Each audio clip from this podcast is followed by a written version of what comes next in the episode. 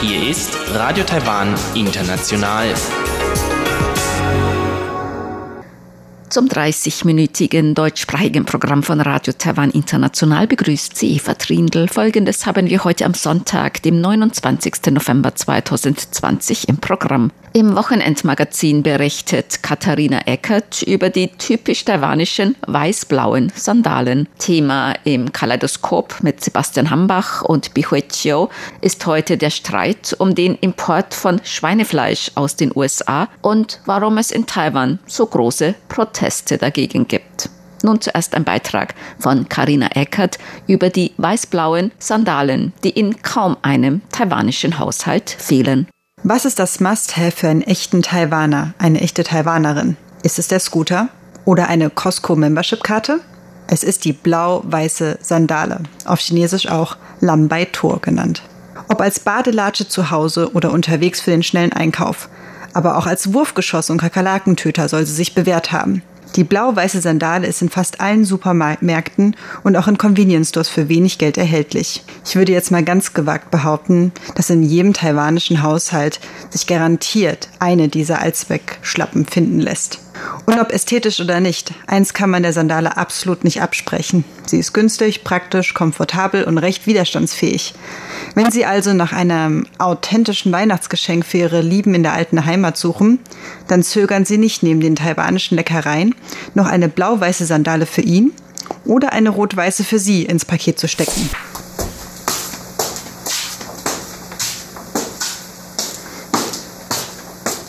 In Taichung wohne ich in einer etwas ländlicheren Gegend.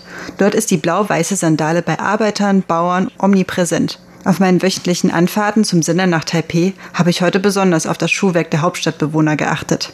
Den ersten Blau-Weiß-Träger, den ich begegnete, ist ein circa 35 Jahre junger Mann, der mit seinem Vater einen kleinen Essensstand betreibt. Auf meine vielleicht etwas schräge Frage hin, warum er denn die blau-weißen Sandalen trägt, antwortete er recht entspannt.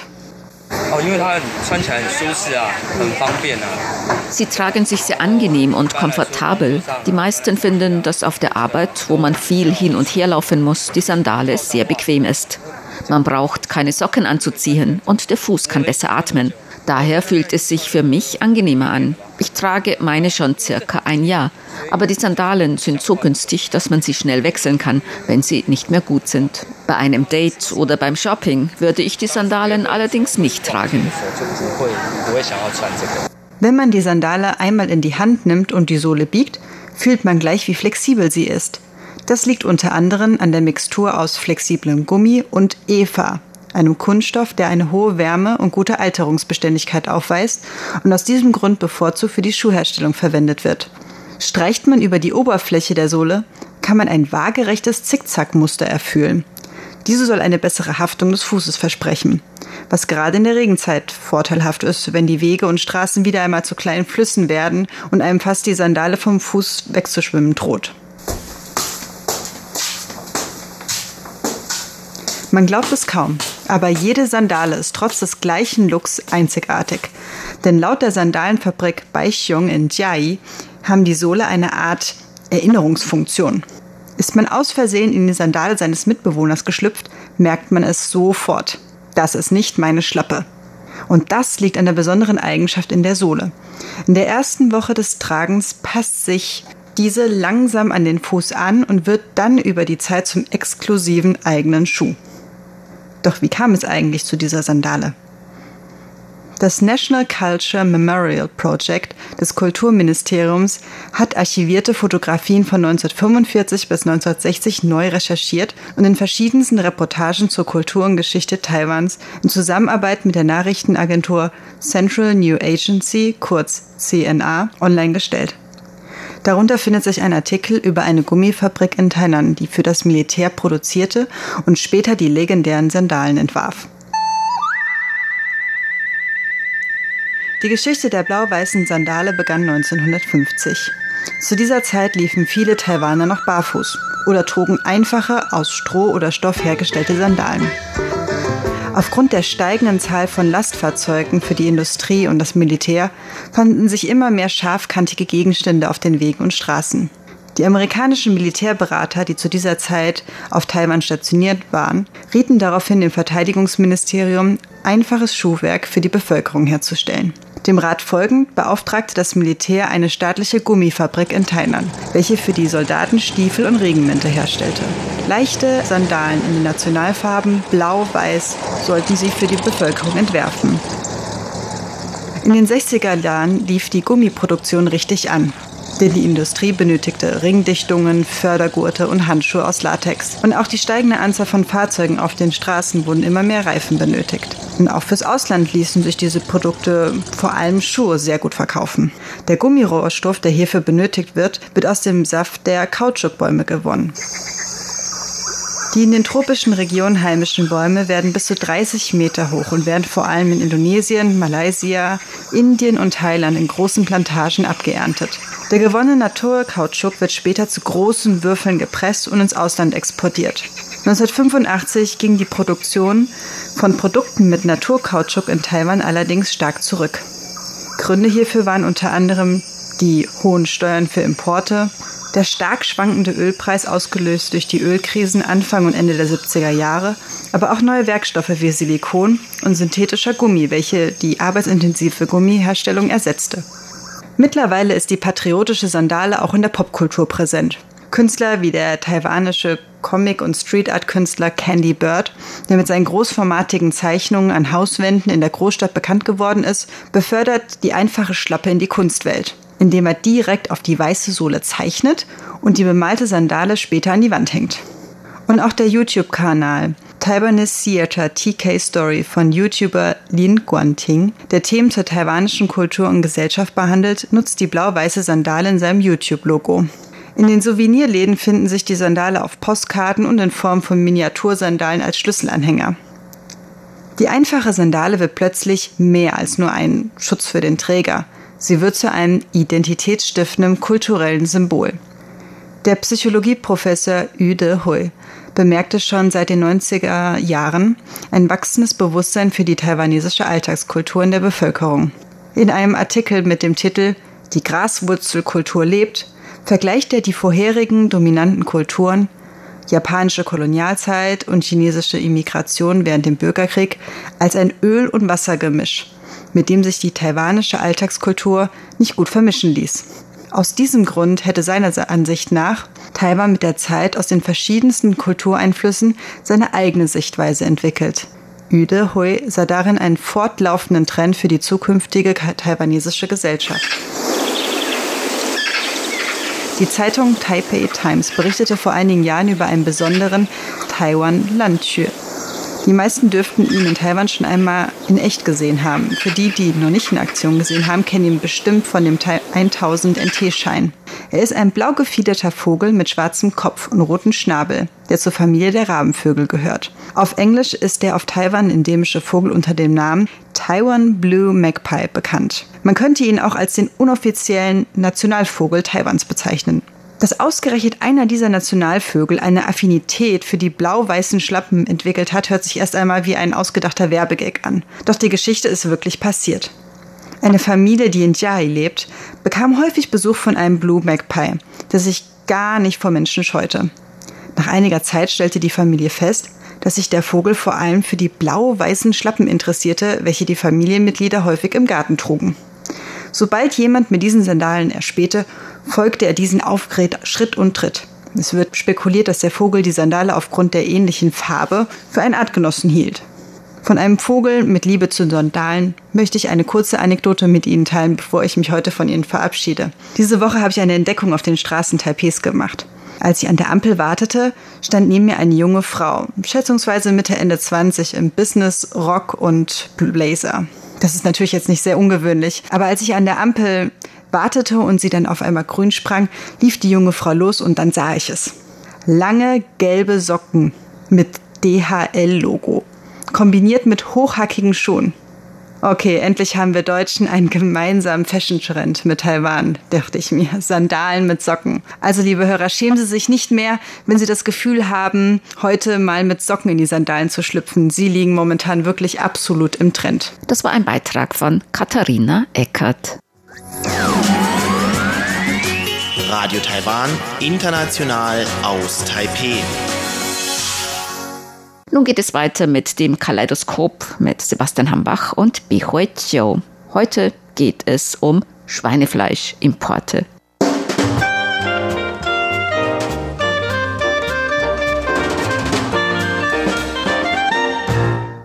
Herzlich willkommen, liebe Hörerinnen und Hörer, zu unserer Sendung Kaleidoskop. Am Mikrofon begrüßen Sie Sebastian Hambach und Chobi Hui.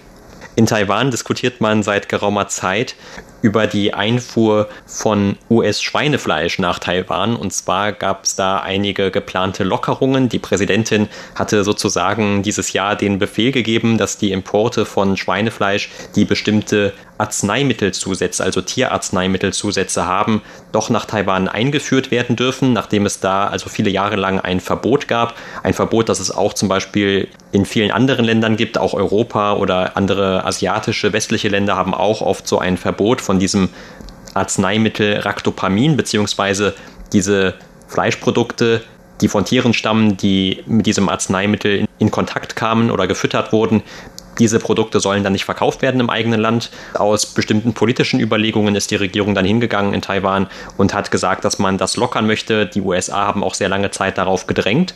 Und das hat natürlich auch einige Diskussionen dann ausgelöst. Also nicht nur die Art und Weise, wie das damals beschlossen wurde von der Regierung, sondern auch zum Beispiel, ob das Schweinefleisch aus den USA wirklich unschädlich ist für den Menschen, ob es da nicht irgendwelche Bedenken gibt.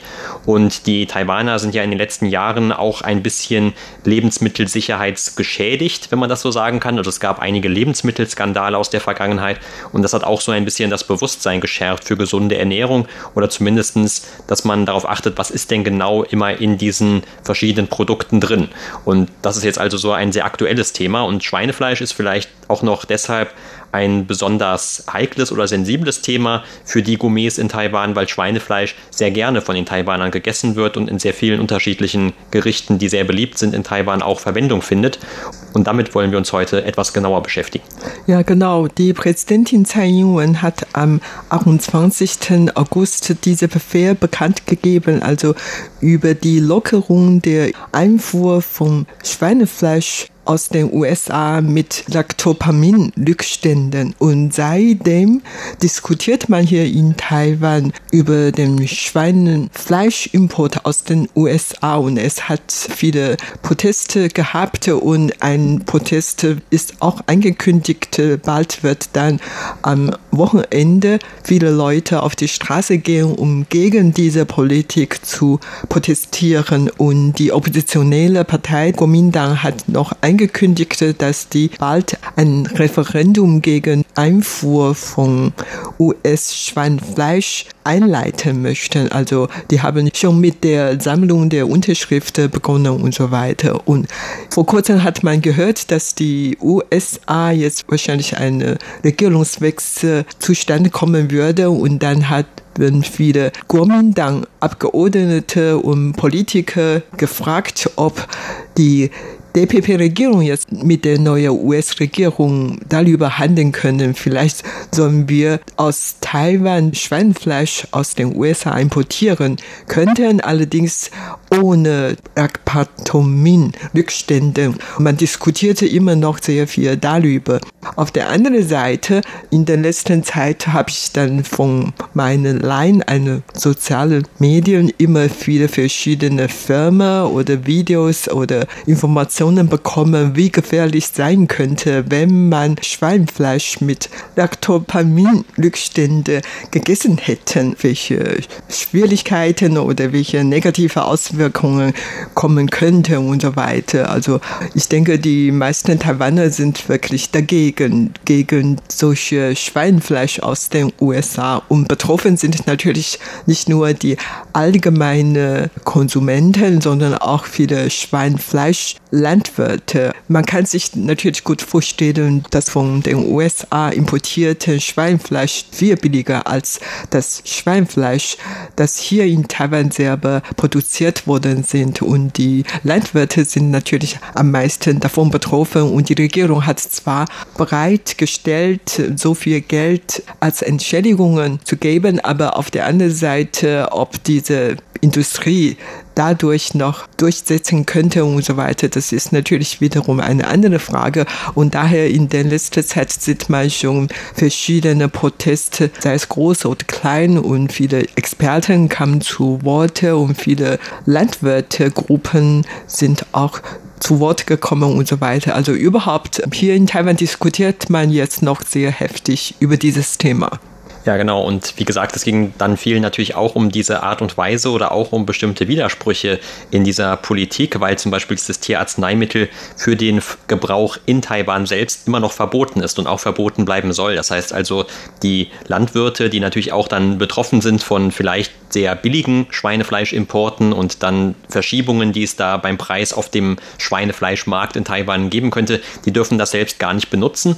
Und das hat dann auch für Kritik gesorgt. Oder auch zum Beispiel, dass dann direkt sowohl die Armee, also die nationalen Streitkräfte oder auch das Bildungsministerium hingegangen sind und gesagt haben, also die Leute, die wir versorgen, also die Soldaten oder auch eben die Schüler, bei denen soll sichergestellt werden, dass die auf keinen Fall so ein Schweinefleisch bekommen, also auf keinen Fall auch in Zukunft dieses Schweinefleisch aus den USA essen sollen. Und dann fragen sich natürlich auch die Verbraucher in Taiwan, naja, was denn dann mit dem Rest von uns? Also wenn das nicht gefährlich sein soll, warum nimmt man dann diese Gruppen heraus?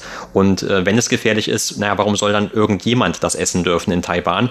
Denn denn äh, das ist natürlich auch ein Problem dann mit dieser Rückverfolgung. Also woher kommt das Schweinefleisch überhaupt? Das kann man nicht unbedingt ohne weiteres nachweisen. Aber zumindest hat das Gesundheitsministerium angekündigt, dass in Zukunft dann so ein neues System auch eingeführt werden soll. Es gab dann sogar einen kleinen Wettbewerb, bei dem sollte ein neues Logo entworfen werden für Schweinefleisch aus Taiwan. Da hat man dann eine Zeit lang nachgesucht und mittlerweile hat man auch schon ein Logo gefunden. Und es soll dann aber auch in anderen Fällen oder bei diesen Schweinefleischprodukten Produkten immer angegeben werden, woher das kommt. Und wenn das dann aus den USA kommt und jemand sieht das im Laden und hat Bedenken, der soll das dann eben auch nicht kaufen müssen. Also der hat dann die Wahl. Und so ist zumindest die Theorie, aber es gibt dann auch weiterführende Bedenken von Leuten, die dann sagen, naja, aber was ist denn, wenn das Fleisch dann aus den USA erst eingeführt wird und dann in Taiwan verarbeitet wird und dann ein neues Produkt entsteht, wo dann eben nur steht, das kommt jetzt aus Taiwan, weil das verarbeitete Produkt tatsächlich aus Taiwan kommt und nur das Fleisch ursprünglich aus den USA. Und das ist ein bisschen wie Geldwäsche, hat man das Gefühl. Also man kann dann einfach diese Herkunft des ursprünglichen Produktes oder des Fleisches in diesem Falle dann etwas verdecken. Und auch das hat dann wieder zu einigen Bedenken geführt. Und die Regierung wollte dann auch noch neue Obergrenzen für die Rückstände von diesem Raktopamin einführen. Aber all das hat die Kritiker eigentlich nicht wirklich beschwichtigt. Und wie du gerade gesagt hast, also es kann durchaus sein dann, dass in Zukunft ein Referendum sogar zu dieser Frage stattfindet, so wenn es das nächste Mal ein Referendum gibt. Und das muss man dann natürlich auch schauen, wie wird sich das auf diese Importvorhaben auswirken und dann natürlich auch weitergehen, inwiefern wird sich das vielleicht dann auswirken auf die Vorteile, die sich die Regierung ja im Gegenzug von den USA versprochen zu haben scheint, wie zum Beispiel diese Wirtschaftsverhandlungen oder Verhandlungen über ein Wirtschaftsabkommen. Aber das liegt alles noch ein ziemlicher Zukunft. Also Fleisch und Schweinefleisch für Taiwaner, das ist schon sehr wichtig. Ein traditionelles Nationalgericht sozusagen hat ja eigentlich auch verarbeitetes Schweinefleisch und zwar dieses sogenannte Luro Fan, also ein geschmortes Schweinefleisch, das auf Reis serviert wird, normalerweise heiß. Oder natürlich gibt es auch noch viele weitere. Und ein anderer Grund, warum in Taiwan vielleicht Schweinefleisch noch etwas wichtiger ist für viele als andere Fleischsorten, das hat auch so ein bisschen mit der Tradition zu tun. Zum Beispiel, dass viele Taiwaner bis heute aus bestimmten Gründen, aus traditionellen Gründen, kein Rindfleisch essen. Ja, tatsächlich meine Schwiegermutter zum Beispiel, als sie noch lebte, hat sie nie Rindfleisch gegessen. Also für sie ist Rinde wirklich ein Arbeitstier und in ihrem Elternhaus wurde schon damals kein Rindfleisch gegessen und und nach der Heirat hat sie auch nie oder doch ganz selten Rindfleisch gekocht. Und selbst wenn sie tatsächlich ein bisschen Rindfleisch gekocht hat, dann aß sie überhaupt gar nicht. Bei uns zum Beispiel kocht sie, wie gesagt, ganz selten Rindfleisch. Eigentlich auch nicht wirklich sehr viele Schweinfleisch. Also sie aß ja gerne Fisch und daher hatten wir bei jeder Mahlzeit mindestens ein Fisch und dann noch Meeresfrüchten dazu. Also zwei aus dem Meeren und dann haben wir ein bisschen Gemüse, aber weder Rindfleisch noch Schweinefleisch. Und wenn sie tatsächlich noch was dazu kochte, dann eher so Schweinefleisch als Rindfleisch. Wie gesagt, Rindfleisch isst sie nicht. Aber auf der anderen Seite, wir essen trotzdem noch viele Schweinfleisch. Insofern, dass man kein Fleisch als Steak oder ein ganzes großes Stück als Hauptgericht gehabt. Allerdings, man isst ja zum Beispiel sehr viele Schweinfleischprodukte, wie zum Beispiel Wurst, Jiaozi, Mao, Taschen mit Schweinefleischführung und so weiter. Und sowas essen wir schon sehr viel. Also wie gesagt, diese Schweinfleisch werden bei uns auf unseren Esstisch gebracht, nur nicht in Form als eine Schweinfleischsteak, aber man isst eigentlich schon sehr viele solche Schweinfleischprodukte und abgesehen davon zum Beispiel, selbst wenn wir Paomian Instant Nude isst, da werden eigentlich auch sehr viele Schweinfleisch in drin.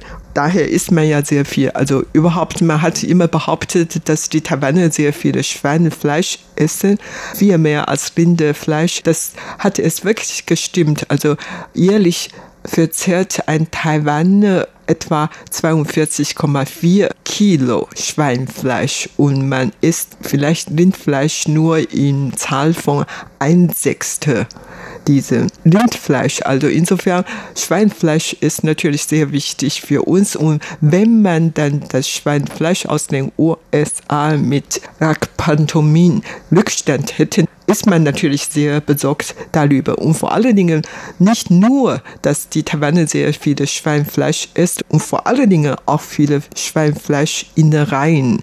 Also diese Lactopamin-Rückstände sind vor allen Dingen in diese Innereien am meisten vorhanden sind und daher ist es umso gefährlich sind. Also wenn man auf die Straße gehen, auf dem Nachtmarkt gehen, dann bekommt man viele Garessen. In den Reihen werden immer viel gekocht, sei es jetzt Schweinefleisch oder Rindfleisch, also überhaupt, da essen die Taiwaner sehr viel. Während Deutsche, die Westler, die, die Amerikaner, die ganz selten in den Reihen essen. Und das macht natürlich viel aus und daher haben die Gegner darauf hingewiesen, dass Schweinefleischimporte aus den USA eingestellt werden sollten und vor allen Dingen kein Schweinfleisch mit Lactopamin Rückstände. Nochmal vielleicht kurz zurück zu diesem Rindfleisch, warum das in Taiwan auch nicht gegessen wird. Also das hat eigentlich nicht wirklich so religiöse Gründe wie vielleicht in anderen Ländern oder anderen Kulturen. In Taiwan hat das eher so mit bestimmten traditionellen Vorstellungen zu tun, dass die Rinder zum Beispiel auch diese sogenannten Wasserbüffel, die früher für Taiwans Wirtschaft sehr wichtig waren, also in der Landwirtschaft zum Einsatz kamen, dass das eben so typische Arbeitstiere Tiere sind. Und dann gab es immer Geschichten, wenn dann zum Beispiel ein Bauer hingegangen ist und hat dann doch mal eines dieser Tiere geschlachtet, dass er dann irgendwelche Albträume hatte davon oder dass ihm die Tiere dann irgendwie eben im Traum begegnet seien. Und es gibt einfach so einen gewissen Respekt auch gerade vor diesen äh, Tieren, die eben als Arbeitstiere eingesetzt werden können, zumindest traditionellerweise. Und das ist so dann eine Vorstellung, die sich auf diese Art bis heute fortgesetzt hat. Also deshalb ist es auch so, dass viele Taiwaner eben kein Rindfleisch essen und auch zum Beispiel in meinem Bekanntenkreis, da gibt es jemanden, nämlich meinen Schwager hier aus Taiwan, der aus Südtaiwan stammt und dort der einzige ist in seiner Familie, der eben kein Rindfleisch essen darf. Das hat man einfach mal so festgelegt, also wahrscheinlich ein Wahrsager hat das mal gesagt, damit er eben in diesem Leben Glück hat, darf er kein Rindfleisch essen. Das gilt aber auch dann wirklich nur für ihn und zum Beispiel seine eigene Familie, also weder seine Frau noch sein Kind, sind von diesem Tabu betroffen, sondern die können also wirklich auch dann Rindfleisch essen. Aber bei ihm selbst ist es so, wie du auch gerade gesagt hast, dass er also auch wenn nur ein bisschen Rindfleisch irgendwo dran ist, dann dieses Gericht nicht essen darf. Also es ist schon eine sehr besondere und auch sehr taiwanische Vorstellung, also die gehört mit dazu. Und man kann das auch ein bisschen nachvollziehen, zum Beispiel, wenn man sich die Industrialisierung in Taiwan vor Augen führt, vor allem ja im letzten Jahrhundert. Die Anzahl der Wasserbüffel ist zum Beispiel von 1956, da gab es noch 330.000, stark gesunken bis 1991 auf nur noch 20.000. Die allermeisten wurden damals schon nicht mehr gebraucht und heutzutage gibt es noch weniger, also vielleicht nur noch ein paar tausend in ganz Taiwan, weil sie natürlich einfach auch nicht mehr so wichtig sind. Also das ist somit ein Grund, warum zum Beispiel die Leute auch mehr Schweinefleisch essen anstatt andere Fleischsorten, wobei ebenfalls sehr beliebt in Taiwan und für die taiwanische Küche vielleicht sogar noch wichtiger als Schweinefleisch ist sicherlich die Meeresfrüchte oder auch zum Beispiel zumindest sehr beliebt, auch auf den Nachtmärkten sieht man das noch häufiger, das ist das Hähnchen- oder Hühnchenfleisch.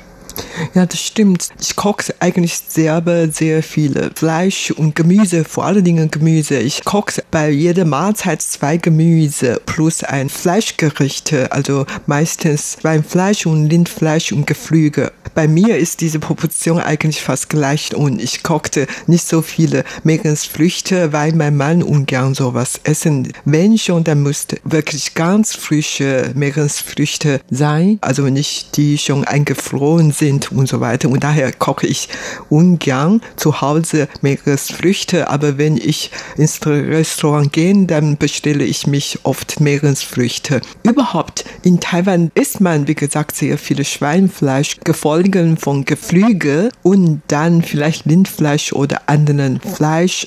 Und ich habe einige Jahre in Deutschland gelebt und mir fällt eigentlich auf, dass die Deutschen auch sehr viel Schweinfleisch essen. Also nach meiner Erfahrung viel mehr als die Amerikaner habe ich diesen Eindruck, aber ich weiß nicht, ob das stimmt. Auf jeden Fall Schweinfleisch wird jetzt in Taiwan tatsächlich immer noch sehr viel gegessen. Selbst die jungen Leute, die essen ja gerne Burger oder sowas und die meistens sind entweder aus Rindfleisch oder Schweinfleisch, aber Schweinfleisch ist natürlich dann eher so gängiger hier in Taiwan und vor allen Dingen die Taiwaner haben immer behauptet, dass das Schweinfleisch in Taiwan viel besser schmecken als das Schweinfleisch aus den USA. Insofern, man hat einfach deswegen behauptet, weil das Schweinfleisch in Taiwan, man, die Taiwaner wissen schon, wie man nach dem Schlacht eines Schweins dann äh, das Blut fließen lassen, so dass dieses Fleisch gar nicht so stinkt. Während in den USA,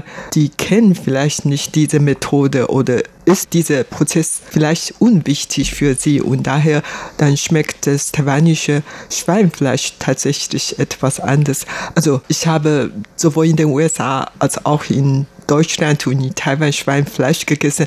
Also ich muss ehrlich sagen, ich kann diese Unterschiede nicht richtig merken. Vielleicht weil ich zu gut kochen kann.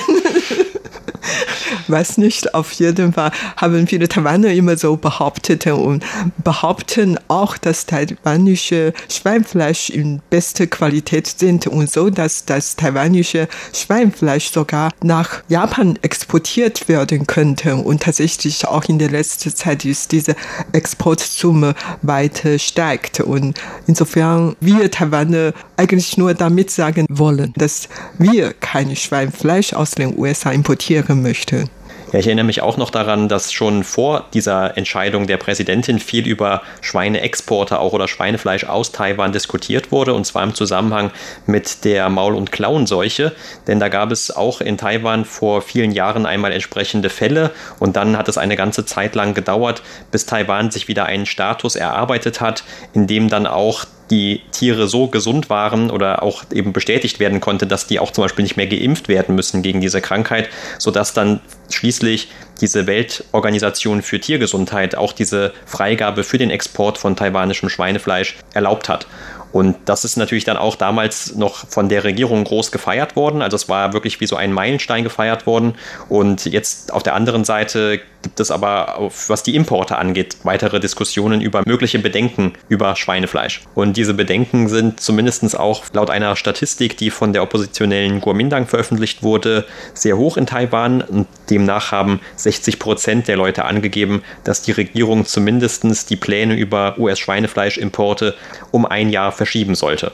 Das war's für heute in unserer Sendung Kaleidoskop. Vielen Dank für das Zuhören. Am Mikrofon waren Sebastian Hambach und Chobi Hui. Sie hörten das deutschsprachige Programm von Radio Taiwan International am Sonntag, dem 29. November 2020. Wenn Sie uns schreiben möchten, unsere E-Mail-Adresse ist deutsch.rti.org.tv.